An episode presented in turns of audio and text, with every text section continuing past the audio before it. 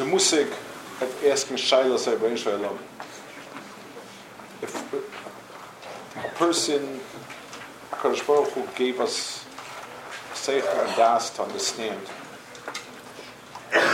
and every Gilui of HaKadosh Baruch Hu, including the Giluyim of Churban, like we said before, it's a Mahalach. It's something that a person needs to understand. But the place of understanding, the platform of understanding,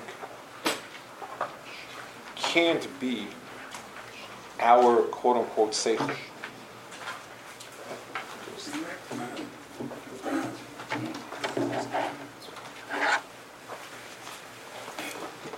Our platform of understanding can't be human seichel. When a person asks a kasha on a kasha, person has a kasha on something, it's his anacha on the Rebbeinu is doing. That's not a kasha. There's no mahalach to ask questions when the question starts with us.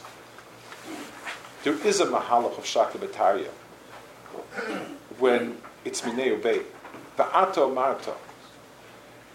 Famous of Chaim Shteik Suma Krishna You said this and you said this, so let's understand why this bracha, why this haftacha is no longer working. We need to understand it. We need to understand what happened to those haftachas. At what point does the haftacha run out? At what point does something override the haftacha? We need shilas chuvas. But shilas chuvas have to start with a shilah. That I think differently is not a shilah. How could it be? What do you mean, how could it be? Because I think it can't be? What, that's not a kasha.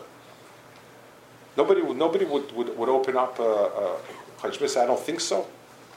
Uh, there is, but the other hand, there is Torah, and Torah is minei obey. Person needs to learn in telechu, and needs to vim b'chokaisay And a person needs to ask himself, when is it this? When is it this? So you have a whole shura here of kashas. Those are kashas minei obey. Va'ata marta. So now I have two dvar Hashems, and I need to understand the parameters when is this Vashem Chal, when that Vashem is Chal.